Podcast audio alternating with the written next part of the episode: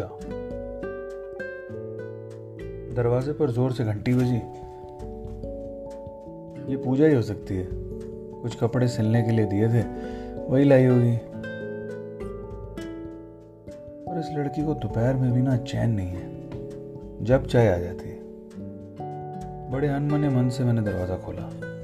पूजा ही थी। पतली, कमज़ोर सी, पर चेहरे पर भरपूर मुस्कुराहट थी। मैंने कहा क्या बात है? बड़ी खुश नज़र आ रही है। वो बोली, दीदी, बात ही कुछ ऐसी है। आप भी सुनोगे तो बहुत खुश हो जाओगे।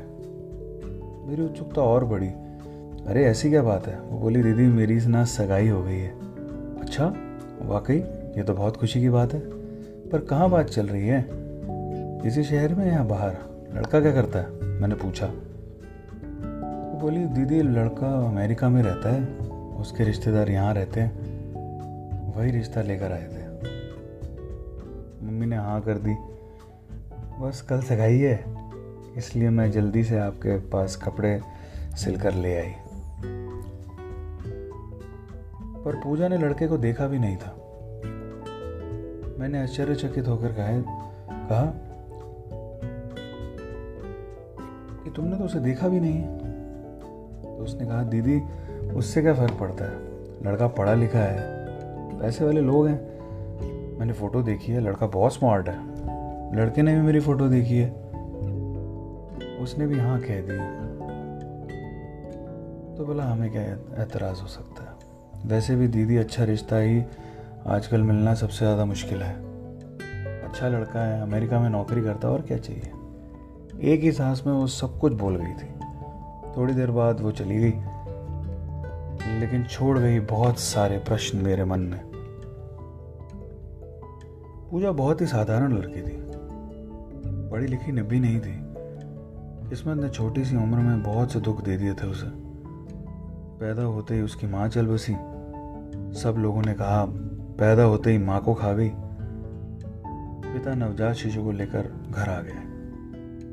इतने वर्षों से एक बच्चे की चाह मन में थी, लेकिन बच्चे के आगमन के साथ साथ विधाता ने उससे कहीं बड़ा दुख भी दे दिया था उसे। अब क्या होगा? कौन पालेगा? एक महीना भी नहीं बीता कि लोगों ने दूसरे विवाह की अटकलें लगानी शुरू कर दी। शीघ्र ही दूसरी माँ आ गई। एक महीने की बच्ची को नई माँ की गोद में डाल दिया। सब लोग खुश हो गए। बच्ची को नई माँ मिल गई। नई माँ ने जल्दी ही सौतेली माँ का चरित्र भी निभाना शुरू कर दिया। अभी पूजा डेढ़ साल की भी नहीं हुई थी। कि माँ ने अपने बेटे को जन्म दे दिया। पूजा का रुतबा और भी गिर गया। लेकिन पूजा बड़ी सहनशील थी, बहुत सब्र था उसके मन में। कभी किसी ने उसे रोते हुए नहीं देखा था। वो अकेले अकेले पड़ी रहती थी, जहाँ बैठा हो बैठ जाती थी। बड़ी सहमी सहमी सी रहती थी बेचारी। शायद उसका संवेदनशील मन सौतेली माँ की परिभाषा जान गया था। वो मानो परिस्थितियों से समझौता ही कर रही हो। बेटा पैदा होने पर माँ का दिमाग भी सातवें आसमान पर पहुँच गया था। स्वयं को राज रानी से कम नहीं समझती थी। पूरे समय अपने बच्चे को गोद में लेकर बैठी रहती थी। नौकर खाना बना रहा है। पूरा घर नौकर ही देखता था। वो महारानी की तरह अपने बेटे को पाल रही थी। किसी की बात का उस पर कोई असर नहीं होता ऐसे ही माहौल में पूजा बड़ी हो रही थी। पूजा के पिताजी एक साधारण से इंसान थे, छोटी सी नौकरी थी। पत्नी का रहन सहन उन, उन्हें रास नहीं आ रहा था। लेकिन कुछ कहते तो घर में झगड़ा होता, जिसका सारा असर पूजा पर पड़ता। आनंद फानंद में माँ उसे मारती और वो बेचारी समझ भी नहीं पाती कि किस बात की सजा मिल रही है। थोड़ी देर रोते रोते खुद ही सो जाती थी। ये सब पिताजी देख रहे थे। अपनी बेबसी पर आँसू बहाकर वो रह जाते थे। घर की आर्थिक स्थिति भी अच्छी नहीं थी, इसलिए नौकर को विदा करना पड़ा। इसका असर भी बेचारी पूजा पर ही पड़ा। वो अपने नन्हे नन्हे हाथों से अपनी सामर्थ्य के अनुसार काम करती रहती थी। बचपन में जब खिलौने खेल से खेलते हैं बच्चे, तब पूजा काम करती थी। नन्हे नन्हे हाथों से बर्तन साफ़ करती थी। एक दिन तो बर्तन साफ़ करते करते थक कर वो वहीं सो गई। माँ की कड़क आवाज़ कानों में पड़ी। आराम का खाती है? काम करते वक्त इसको नींद आती है? वो हड़बड़ा कर उठ गई।